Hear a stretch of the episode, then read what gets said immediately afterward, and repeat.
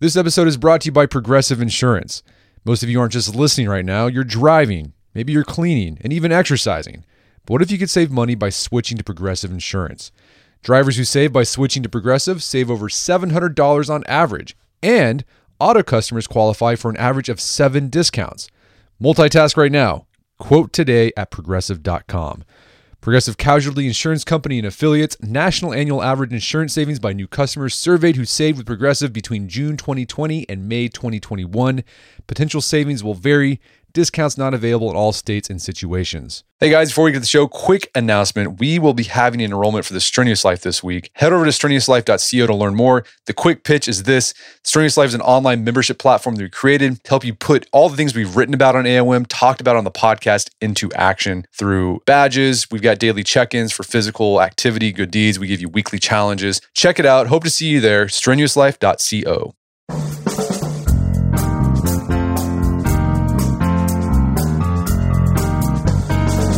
Brett McKay here, and welcome to another edition of the Art of Manliness podcast. The Medal of Honor is the military's highest and most prestigious decoration and is awarded to a member of the United States Armed Forces who distinguished himself conspicuously by gallantry and intrepidity at the risk of his life above and beyond the call of duty. During World War II, no U.S. unit would produce more Medal of Honor recipients than the Army's 3rd Infantry Division, and my guest, Alex Kershaw, profiles four of these recipients Maurice Britt, Michael Daly, Keith Ware, and the famous Audie Murphy, in his new book, Against All Odds A True Story of Ultimate Courage and Survival in World War II. Today on the show, Alex explains how the prodigiousness of the 3rd Infantry Division was due to effective leadership and the sheer fact they were in combat so long, serving from the very beginning of the war in Europe to its very end. We then get into the stories of Britt, Daly, Ware, and Murphy, unpacking their varied backgrounds, how they earned their medals of honor, and many more decorations besides, and what their lives were like after the war. We end our conversation with what Alex has personally taken away from the stories of these brave men.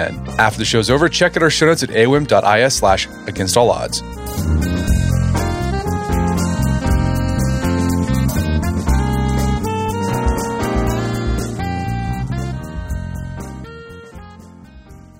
All right, Alex Kershaw, welcome back to the show.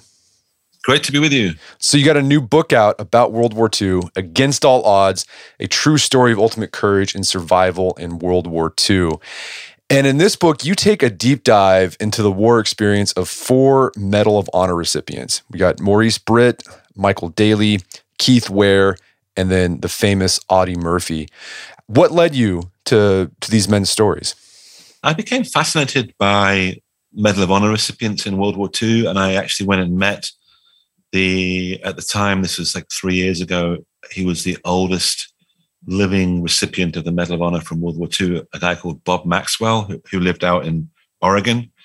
And actually, at the time when I saw him, there were five living recipients from World War II, and there's now just one. And I interviewed all but one of those five because their stories are amazing. And I just thought, hey, while these guys are still alive, I'm going to try and interview each one I can. But Bob Maxwell was amazing, and he belonged to the 3rd ID, 3rd Infantry Division. And he told me not only about how he'd received the medal, but also about his amazing division. And I learned a very important fact, which was that the 3rd Infantry Division received more medals of honor than any other US division in World War II.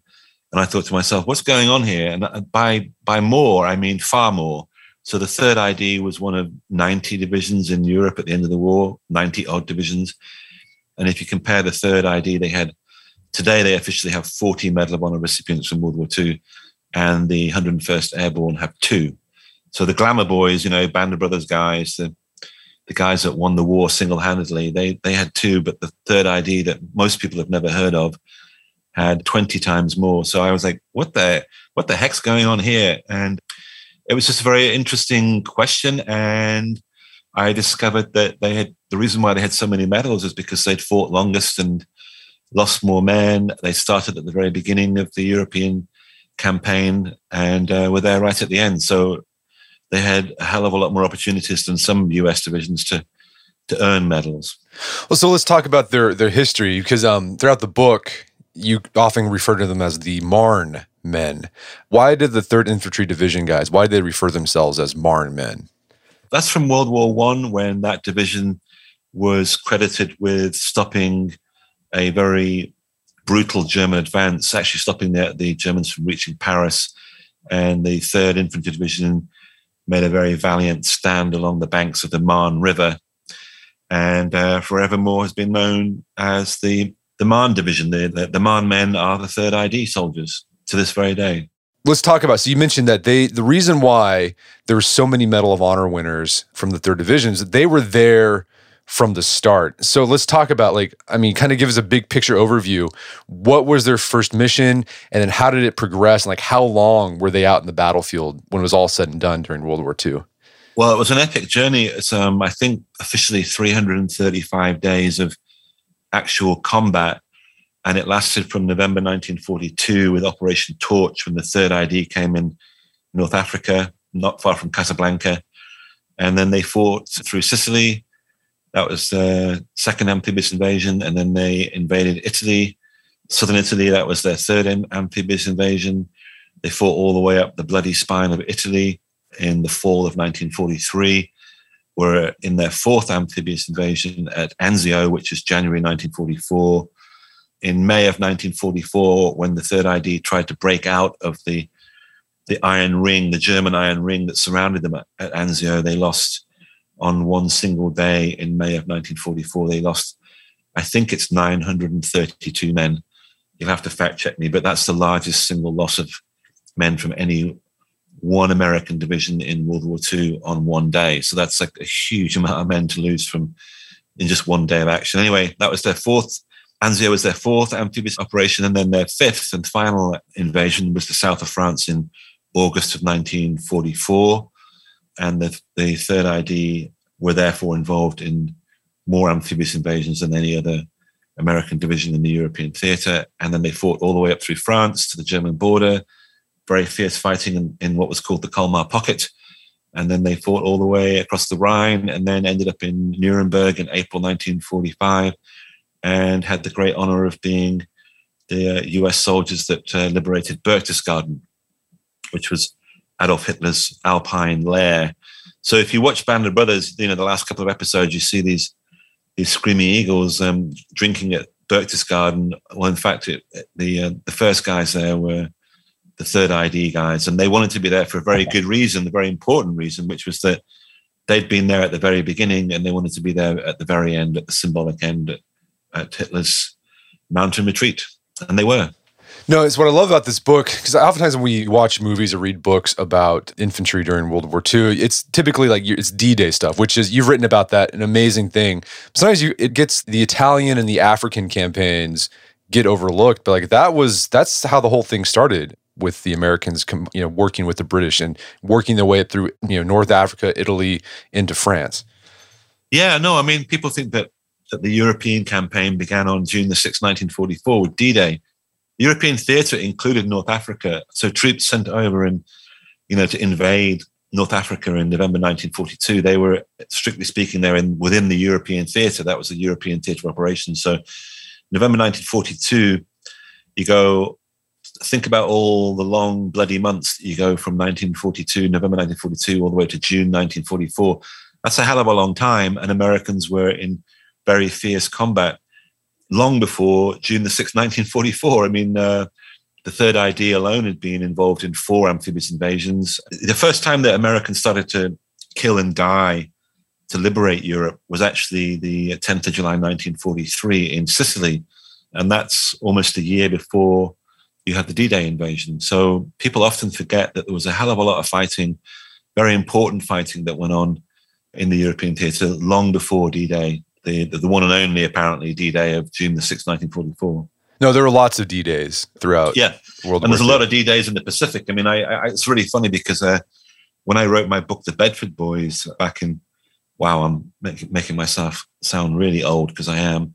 Back in 2003, I was I went to a veterans home and this geezer, this guy at the back, stood up at the back of the room, and he was a Pacific veteran, and he said, you know what, what are you what are you going on about all these guys on d-day? I was in i was in so many d-days in the pacific i can't remember. So yeah that but that the pacific was all about d-days um, island hopping etc and you have to remember that the word d-day d stands for a day of operation an important day of operation. So there were you know it was just a code term for a day a day of invasion. And there were many many in world war ii some one thing that impressed me about the third division was how hard they were driven. Like they were they were booking it. Like they they make it to Oh, yeah. Italy, but like Yeah. they were covering 30, 40 miles a day fully rucked. Yeah, they had a, a really fantastic division commander, a guy called Lucian Truscott. And, uh, you know, he was a hard, hard living, hard drinking, chain smoking guy that, who, when he arrived in, in Europe, had a copy of War and Peace in his kit bag. Really tough, tough guy. Real loved his men, loved his division. Kind of Patton-esque figure. You know, he wore a leather flying jacket, which you didn't see many U.S. division commanders wearing. And he developed a training system in before the invasion of Sicily in July 1943. He wanted his guys to be almost like cavalry, so they wanted them to be able to move really fast on foot, to pivot and swerve, and to to be very highly mobile. But that required them to be incredibly fit. And he developed a training program whereby they had to perform what was called the Truscott Trot, and that was basically you know you're not you're not walking at speed you're almost jogging. And they were doing at least three miles an hour. And in over several days in sicily the third id performed the truscott trot and covered record distances in record time in in world war ii i mean they covered like 100 miles in you know two or three days on what was basically a forced march but they weren't they weren't marching they were basically trotting so they were famous for that yeah Did uh, Patton play a role with the third division?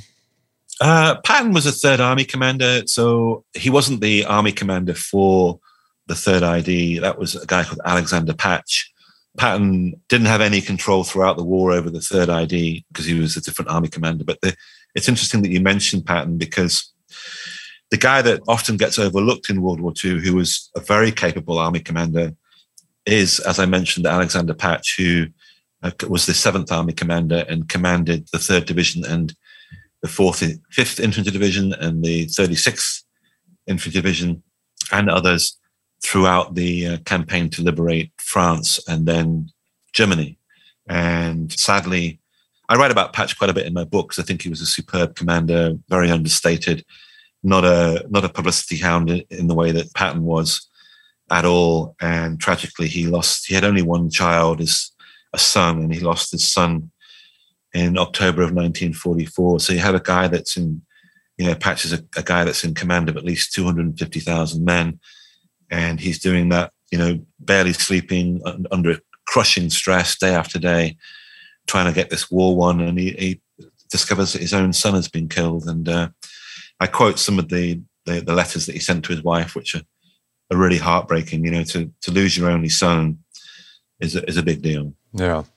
So let's talk about. So these guys were from the beginning, 1942. They were they were fighting all the way through 1944. So let's talk about some of these men you highlight. The first one is this guy named Maurice Footsie Britt. What was Britt like before the war, and then how did he end up in the uh, Third Infantry Division? He grew up in uh, rural Arkansas, and his dad died when he was, I think, 14 years old. He had to work very, very hard to put himself through high school. He was a brilliant athlete at high school, particularly baseball and football, and then got a scholarship to the University of Arkansas, where he played for the Razorbacks and was such a good player that he was recruited by the Detroit Lions. So he, I think he had one one full season with the Lions before he was called up and called into the third infantry division. Well, and I was going to say he played with uh, Byron White. That's kind of the the, the Supreme Court yeah, justice. The, the, the, yeah, there's the future Supreme Court justice, and I think the New England guy Belichick, his father played with him at the Detroit Lions. You'd have to check that, but yeah, but a future Supreme Court justice was was on the same team as as Maurice Footsie Britt. He was nicknamed Footsie Britt because he had such large feet. But yeah, he was a handsome guy, you know, tough, very athletic, very fit, obviously. And he first saw combat in Italy as a company commander. He started his his ordeal in Italy in September of 1943 and received the Medal of Honor for actions in November of 1943 at Mount Rotundo, where he was described as performing like a one man army through countless grenades and, and fended off a German attack and was just was extraordinary. I mean, it, it's just superhuman courage and uh, and resilience in a way, you know. Yeah, so he not only earned the Medal of Honor, we'll talk about you know kind of his actions there, but he was one of the most decorated soldiers, you know, next to Audie Murphy. Like he Silver Star, Distinguished Service Cross, couple Purple Hearts, Bronze Star. Yeah, he actually had the distinction of being the first US soldier to receive every medal for valor that you could get in World War II. So that's, as you mentioned, Bronze Star, Silver Star, DSC, Medal of Honor. And he completed the, the set, if you like, when he received the DSC in December of 1944 on the steps of the New York Public Library. It was a big, big media event. So he was the first American to win every medal for valor that you could win in World War II. He was subsequently beaten in the medal count by Audie Murphy because Murphy also managed to receive all four medals and had the Legion of Honor and other. I think he had a three silver stars. I'll have to check. But anyway, if you add add up the medals uh, at the end of the war and you give them various points, Audie Murphy became the most decorated, according to my research and my sources, he became the most decorated soldier of World War II. But Maurice Britt was just behind him. He pipped him to the post. And what was interesting was that the Third ID newspaper, which was called Frontline, in the spring of 1945, they discovered that, you know, Britt had won all these medals. They knew that, but they discovered that Audie Murphy was not far behind in the medal count and that there was even a headline which you know blared that uh, Murphy equals Britt. and then later on there was another story that I came across where they they, they treated the medal count almost like a game, like a, a sports competition. That you know that these two guys were were competing in some way. They weren't, but um, it made for a nice story. So Britt got his Medal of Honor citation at Mount Rotundo. What happened there?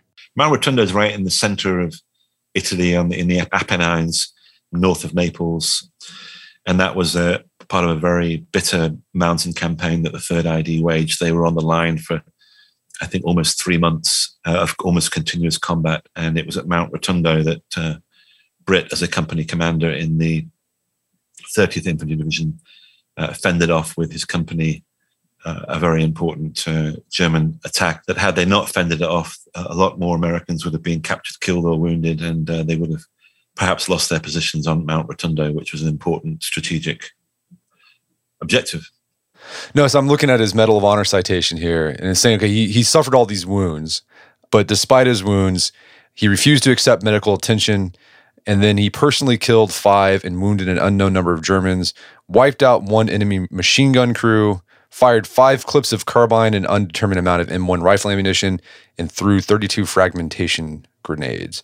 And then in the process, this is where this he didn't lose his arm here at this point, correct? No, no. Okay, so he gets his. I mean, so basically, he's like a one man one man army here. After this, he goes on to keep. He just keeps going on. Where did he lose his arm?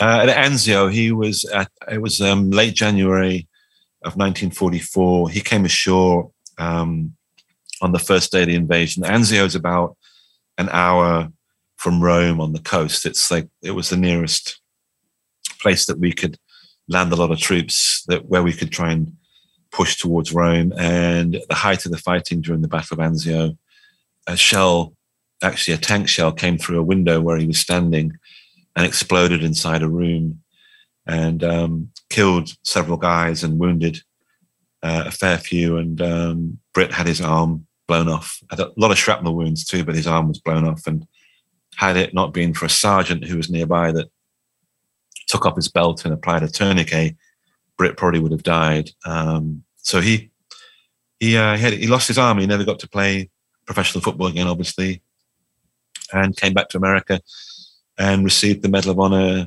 at a special ceremony at the University of Arkansas on the 5th of June 1944. So he became a really iconic figure, certainly in in Arkansas, went on lots of war bond drives and whipped up public support for for the war effort, etc. But uh, you know, paid a high price. Um, he he wouldn't he wouldn't ever say so because he came home and he was alive and he had a, a very full and, and uh, a happy life in, in, in so many ways. But you know, he did in terms of his wounds. He never there wasn't a day of his life that he wasn't in pain. And when he finally died, it was because of a he went in for an operation and uh, it was a, uh, a complication during the operation caused by a World War II wound that actually killed him in the end. So um, finally, even those wounds he suffered at Anzio did him in. But he had, he had a, a, a very interesting and, and, very I'd say, very happy life. No, I'd say, I mean, out of all the the the men you highlight, he he seemed to have. I mean, he seemed to pre- be pretty well adjusted afterwards. Like he went on to run a business. He was a politician, and yeah, he seemed to have have like in this uh, surgery that he did. I mean, this happened in 1995, so this is a long like this is a wound from World War II. That's that that, that thing finally got caught up with him in 1995, like a long time. Yeah, yeah, yeah. and he, you know, he's he was lieutenant governor of Arkansas, um, much beloved figure. You know, uh, you know, went to as many football games as he could at, at the University of Arkansas, where he's still revered, and had a, uh, you know, successful business career. Came back and um, worked very hard and uh, brought up a really great family. I, I spoke to his grandson several times, and he said, you know, my I never remember my grandfather being anything anything but positive and optimistic and happy. You know, so I think the remarkable thing about the guys that I've written about is that um, even though they suffered a lot of PS, PTSD and went through real trauma and ordeals during the war, unimaginable ordeals, they came back and they they somehow were able to put the war to, to one side, never behind them, and they were they led productive lives. I mean, the, of the four I write about, Audie Murphy's probably the best known, and even though he of all the guys I write about had the most severe PTSD, he still was a very productive guy. I mean, he made over 30 westerns. He was a Hollywood movie star. He wrote country and western songs, a best-selling autobiography, you know, and had a tragically died pretty young at 46, but led a very interesting and very productive life, even though he was deeply tormented by what he'd experienced in World War II. One thing you described with Maurice Britt, he described after you know he goes back, gets the Medal of Honor, he gets the Distinguished Service Cross for his actions at Anzio where he loses his arm. But then he described, like you said, he kind of he gets put on the war bonds circuit, and he described you know kind of being in the hero's cage, and that, that's something you often don't think about with these guys who you know display all this heroics. They think, oh, they come back, they're a hero, but then. The, it, it's kind of a drag for a bit you don't really have any control over your life. Yeah, no, and you have to remember that none of these men that I write about, and in fact, I no recipient of the Medal of Honor is looking to win the Medal of Honor, you know, or, or rather earn the, the Medal of Honor. You don't win the Medal of Honor; it's given to you by Congress. It's a it's an act, a governmental act. But uh, they certainly weren't looking for glory, and they didn't want to become public superstars or superheroes. Rather, they they were very committed to their cause. They wanted to save lives. They were utterly selfless. And most of the time, they were just trying to get a job done. And they realized that unless they did it, nobody else would, or they could do it better. Certainly, that was the case in in, in with Audie Murphy. They so when they came home and they were suddenly paraded everywhere and treated as if they were superhuman, they they they didn't feel like superheroes. And a lot of them, you know, you you come across cases where Medal of Honor recipients say that you know receiving the medal makes them is an incredibly proud moment in their lives, but you know as that medal is hung around their neck in the White House, it also that act reminds them of sometimes the worst time in their life. You know when they lost other friends, when they were in in deep combat. So it's a it's a it's a burden for some of them. And I, I don't, you know, that, that's not to say, hey, they don't, you know, the Medal of Honor recipients that I interviewed were very, very proud of that of that ultimate award. But as Bob Maxwell, the oldest living recipient, recipient when I interviewed him, told me that it weighed heavy. That medal does weigh heavy. You can't, you know, you can't get drunk in public. You can't get divorced. You can You got to be. You got to lead this virtuous, perfect life. And no one is is 100 percent virtuous or perfect. But Medal of Honor recipients are held to a higher standard, even though they're just they're basically just like the rest of us. They're human, except that they have performed it extraordinary feats on the battlefield, you know. We're going to take a quick break for a word from our sponsors. Are you hiring? What type of role are you hiring for? Maybe you need to hire someone to wear many hats, which can be challenging to do. Or you might have a simple position to fill, but it's taking forever to find someone who's a great fit for your company.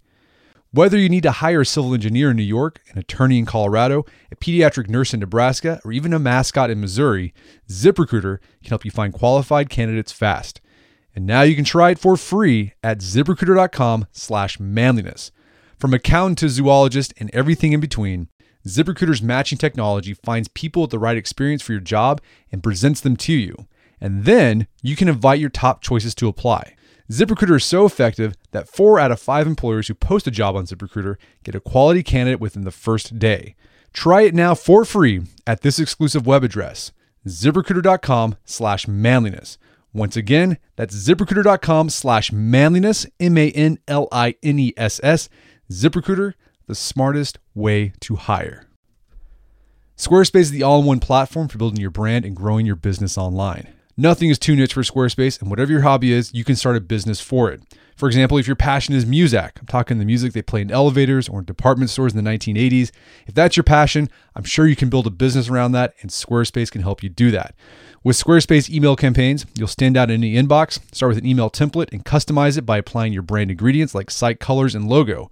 Squarespace's insights can help you grow your business. You can even build a marketing strategy based on your top keywords or most popular products and content thanks to Squarespace Analytics.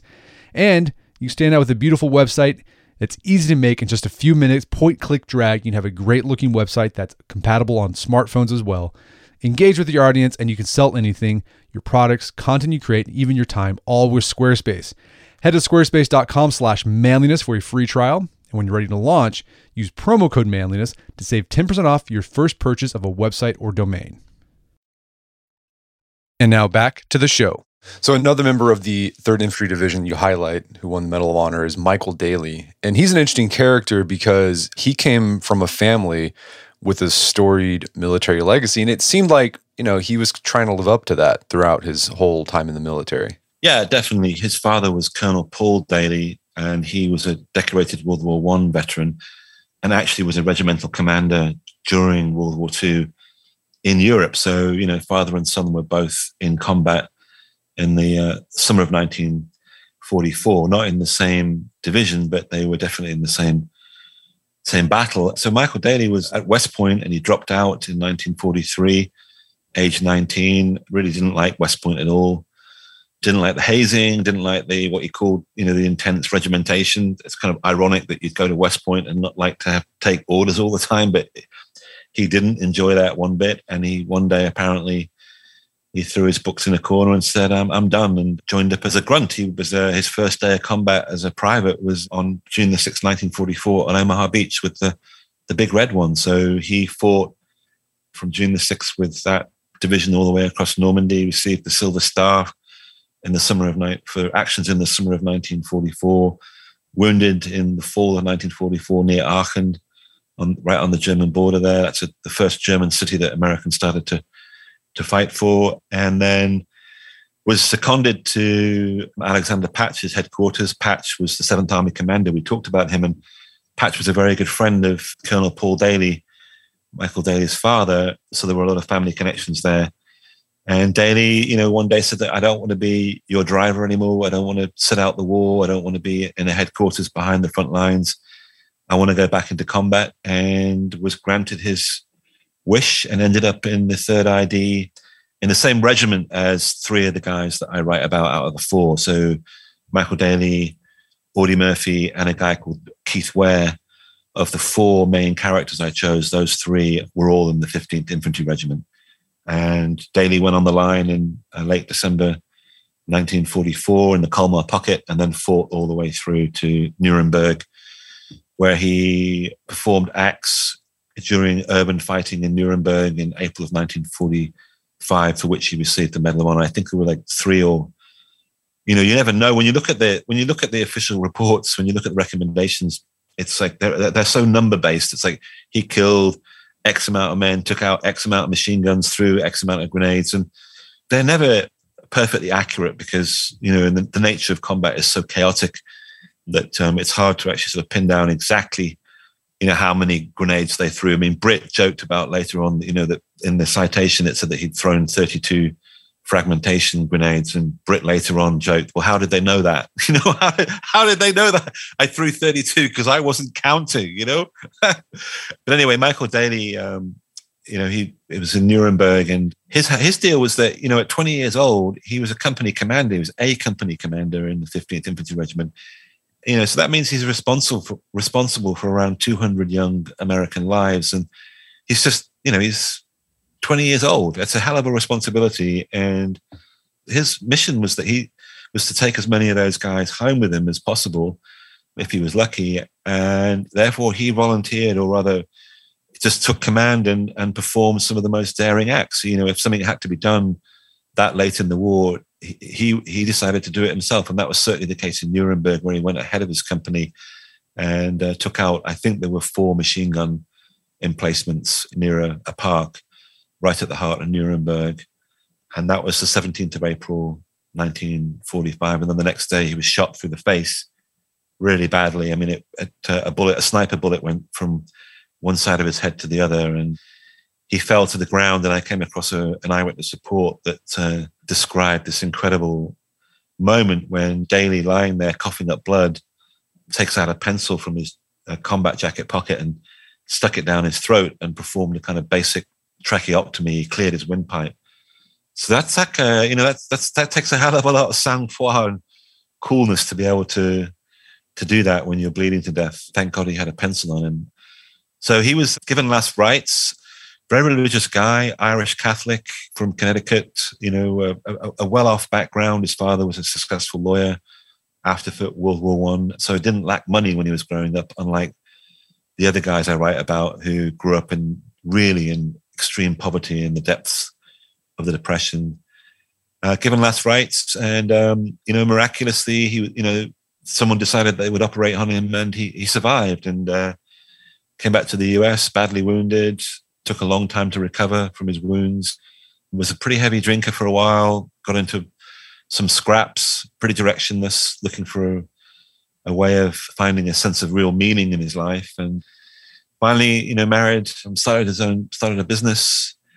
Uh, but he said it wasn't until he started to volunteer with a local hospital and work with veterans that he found any kind of real deep meaning and purpose to his life. And famously, or rather importantly, would tell as many people as he could that the secret to fulfillment in life is not a big IRA account and three cars and as many foreign holidays and as much money as you can make. It's about finding a cause greater than yourself. Service to other people is what actually gives people a hell of a lot of satisfaction and is very important to having a fulfilling life. And he, he believed that absolutely. He said that in World War II was the greatest honor of his life to lead young Americans in combat. They had a, a, cause that was far greater than themselves. Every one of those guys that he was with were, were putting their lives on the line every day. And it was something that he thought was extraordinary and inspiring. And he, as I said, struggled to find any kind of purpose that was that matched liberating Europe in World War II. The next guy you highlight is Keith Ware. And what's interesting about him is, unlike the other guys you highlight that they all signed up, Ware was a draftee. Yeah, he's actually, um, it's interesting because he was in California working for a, uh, a catalog company as, you know, pushing a pen in an office when he was drafted. And I think he was 24 years old. So he became, when he was drafted, and because he had no prior military experience, you know, he'd not been in ROTC, he'd not been in the National Guard.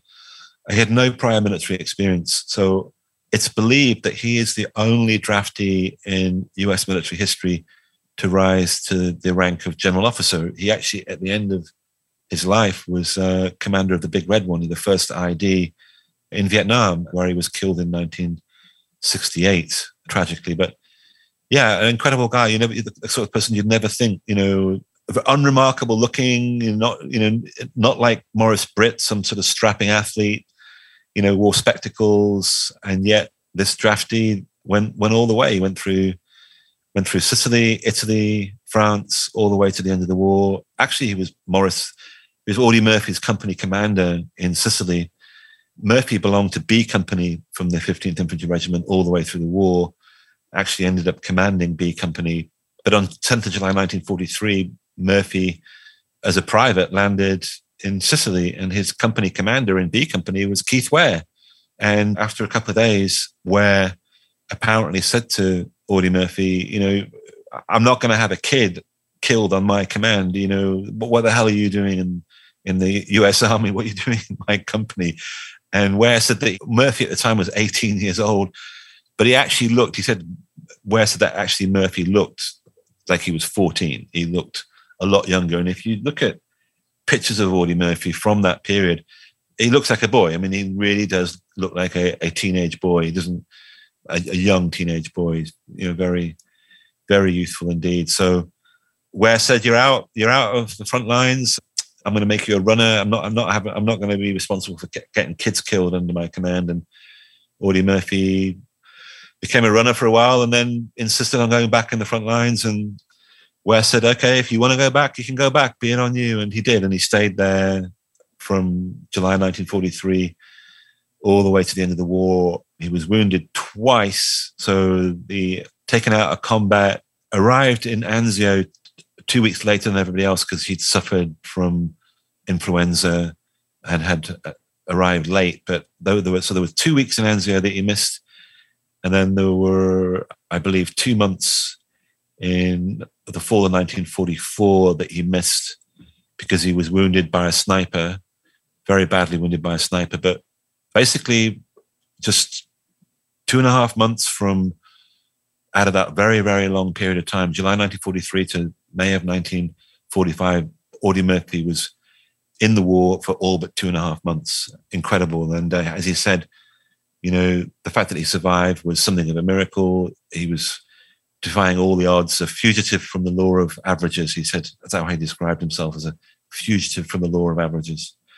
So uh, amazing, amazing that he lived so long. Amazing that he, he wasn't killed, and uh, just an absolutely remarkable story of a I think one of America's finest ever warriors. I, I haven't come across anybody like him in, from World War II who was as lethal, as daring, as cool under fire, as uh, instinctual as a as a combat warrior than than Audie Murphy.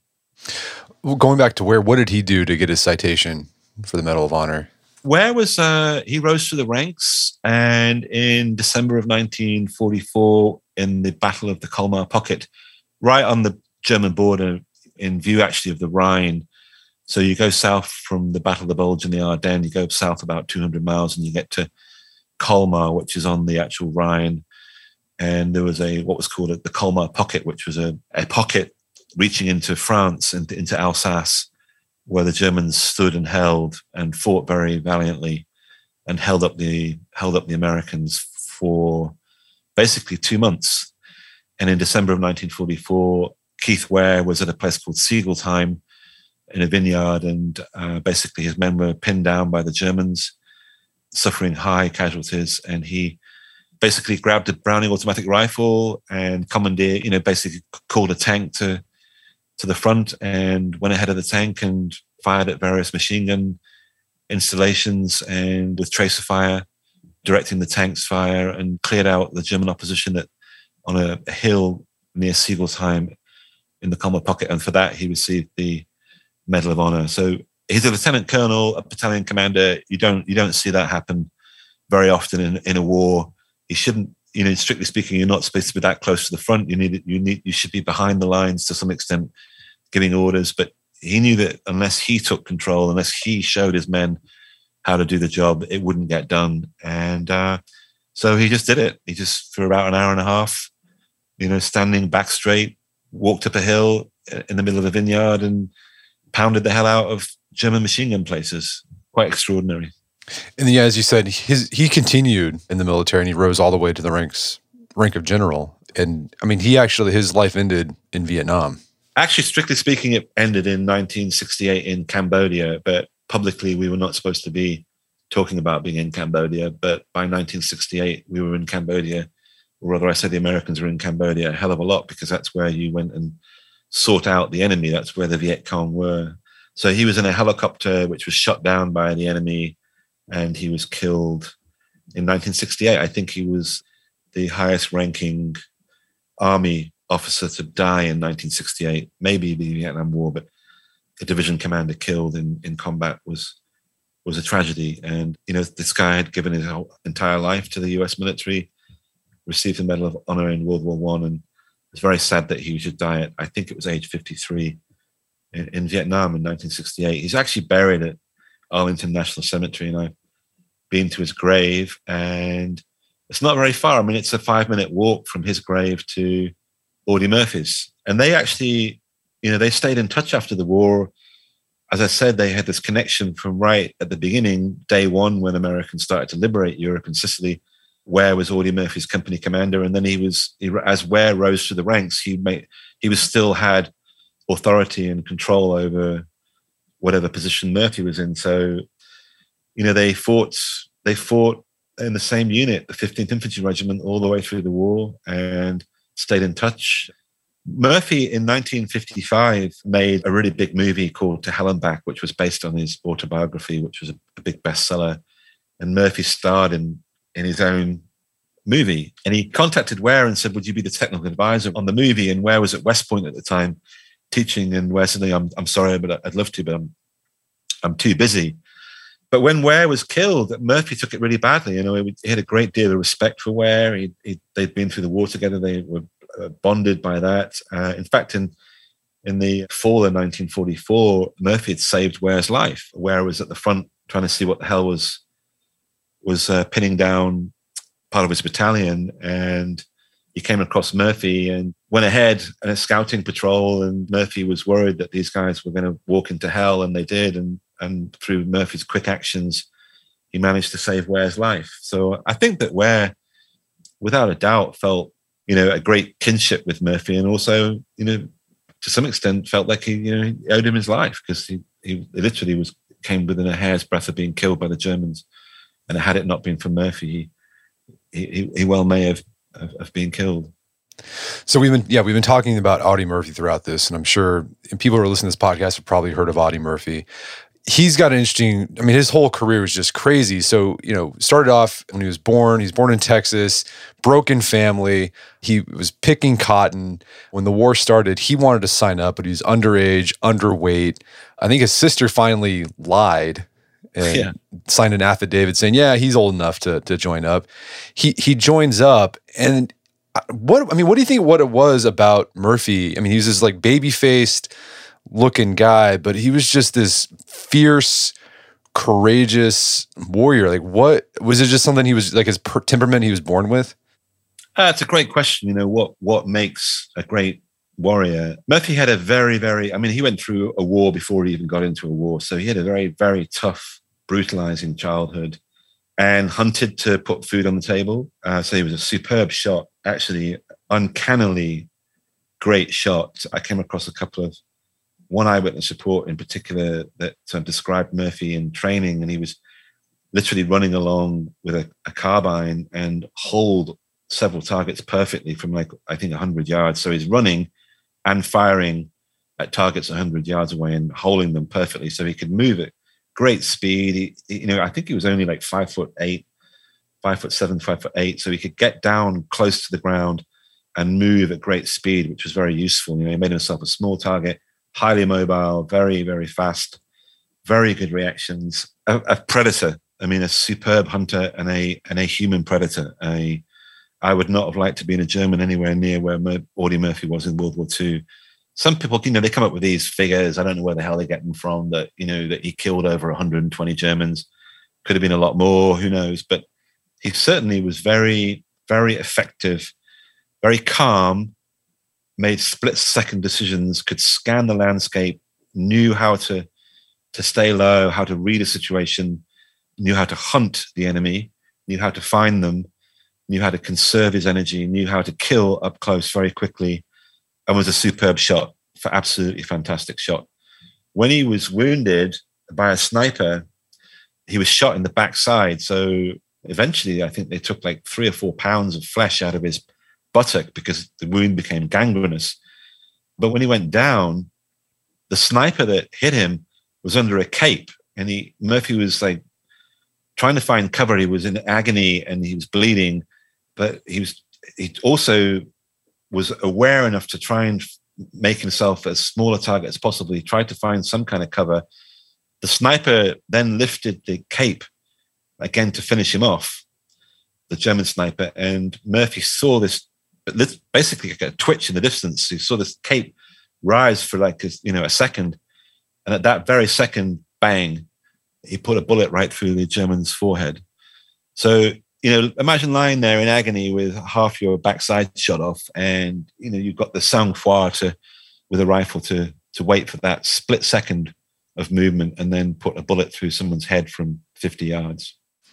And, and how he earned his Medal of Honor citation. I mean, it's just this. I mean, you could. It's like made for the movie. Like uh, it was he basically commandeered a, a broken down tank and yeah. started using the 50 caliber machine gun to just take people out.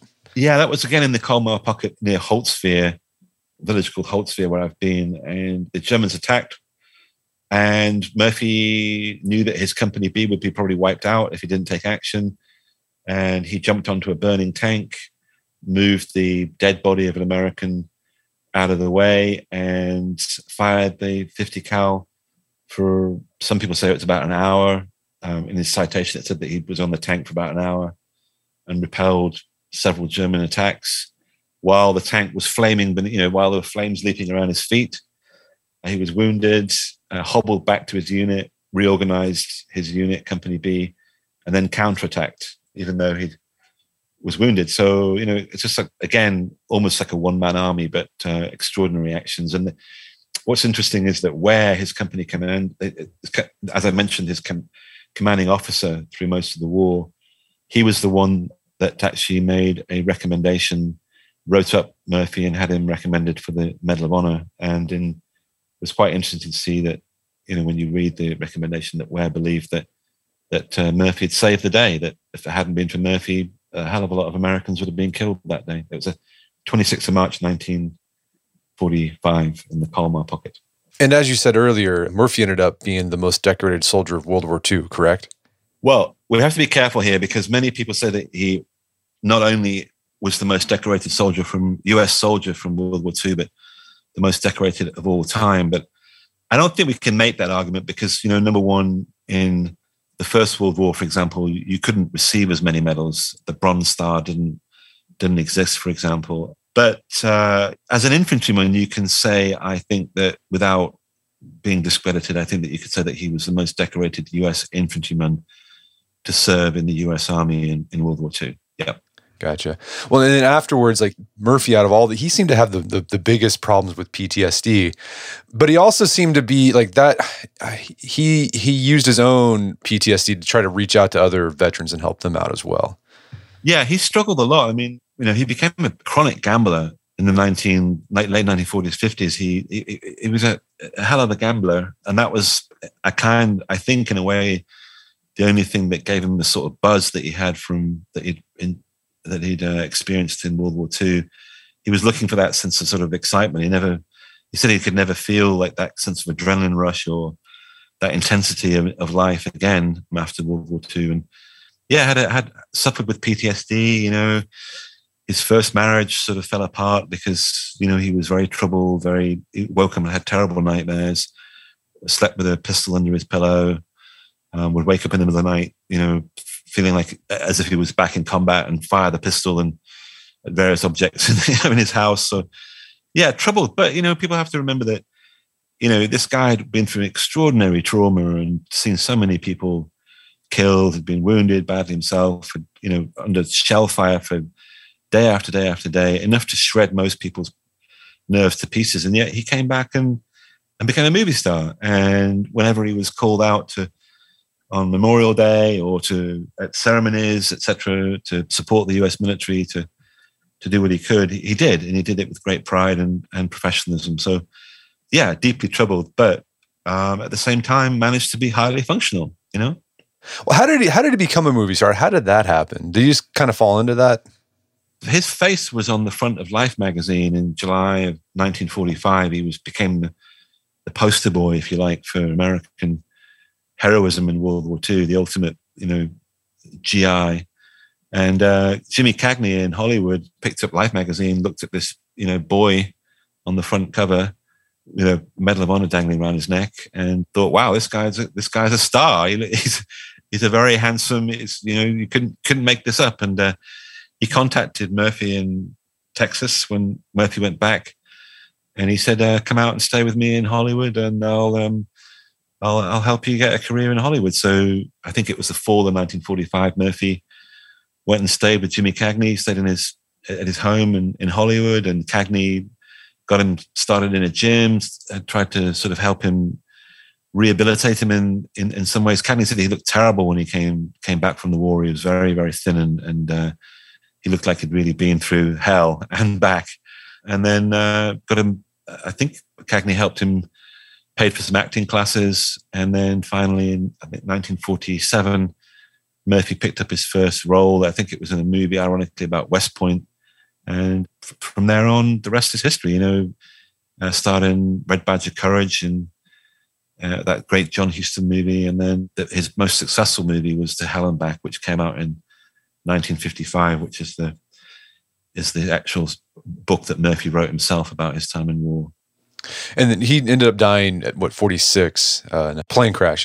Not not far from Roanoke in, in Virginia, and it was quite ironic in a way that the colors of the plane were blue and white, and that, that that's the the insignia for the third ID is blue and white. Blue and white a patch with blue and white stripes. So people pointed that out that it was kind of ironic that he died in a plane which is the same colors of, as the unit he'd fought with throughout World War II. As you took a deep dive into the lives of these men, like, did you take any way any life lessons from them?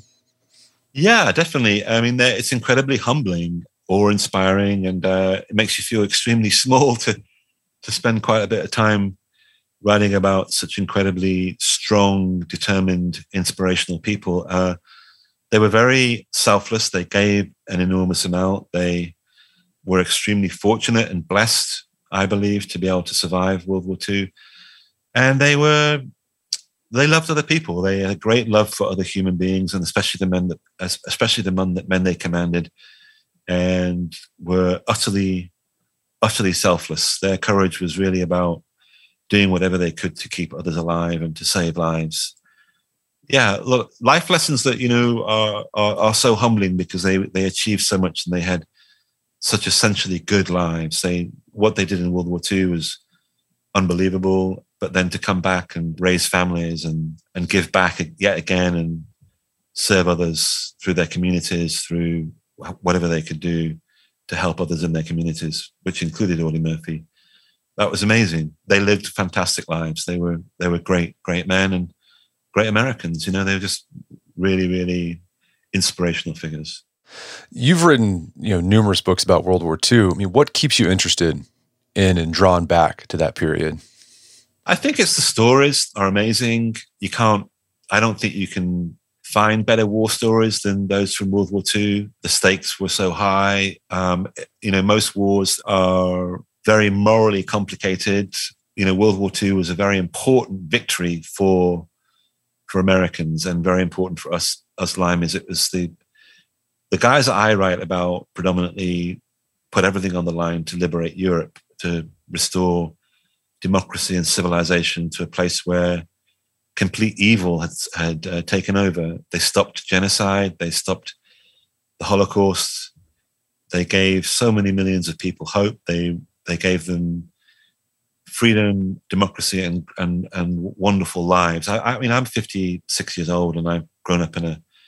I was 28 when I left England, but I consider myself a European, and I'll always be massively indebted to those young Americans, Brits, Canadians, New Zealanders. But you know, I live in America, so I'm particularly grateful to the Americans that I've written about for making, uh, giving so much to restore everything that matters to a beautiful part of the world that you know i'm, I'm going to be there back there in a couple of weeks and they uh, they brought light to a place of immense darkness and evil and uh, we can never ever thank them enough they it was an unbelievable achievement the greatest i think in american history the greatest chapter of american history the greatest american heroes come from world war ii because it, and it's the results of what they achieved. The, the the immensity of that gift is is with us today. We can vote.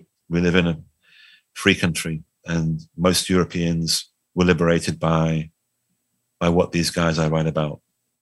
Well, Alex, this has been a great conversation. Is there some place people can go to learn more about the book and your work? Yeah, you can go to alexkershaw.com and you know you can find the book online at Amazon and go to your local independent bookstore if you've got one, because that's all. That's that's not forget. The more books you buy in a local independent bookstore, the more independent bookstores that will be around in, in the future. So yeah, you can find it anywhere at good bookstores, etc. And um, you know, I hope people hope people really enjoy it. I found it a, a, really amazing, moving experience to to write about these guys, and I I hope people will be inspired. Well, Alex Kershaw, thanks for his time. It's been a pleasure. Thank you so much. My guest today was Alex Kershaw. He's the author of the book Against All Odds. It's available on Amazon.com and bookstores everywhere. You can find more information about his work at his website, alexkershaw.com. Also, check out our show notes at aom.is slash against all odds. You can find links to resources where you can delve deeper into this topic.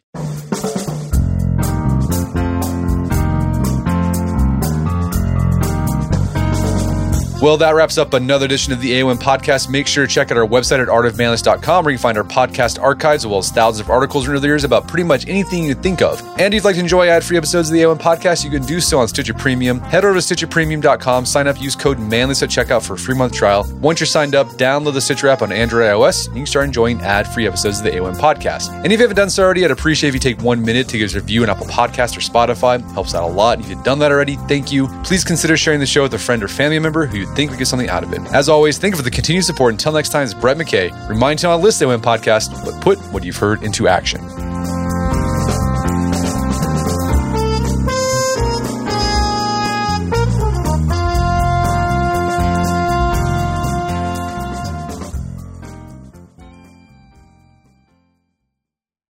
Sometimes you need to take control to make a difference. That's why with FlexPath from Capella University, you're in control. Set your own deadlines and leverage your experience to move at a pace that works for you. Discover a different way forward at capella.edu.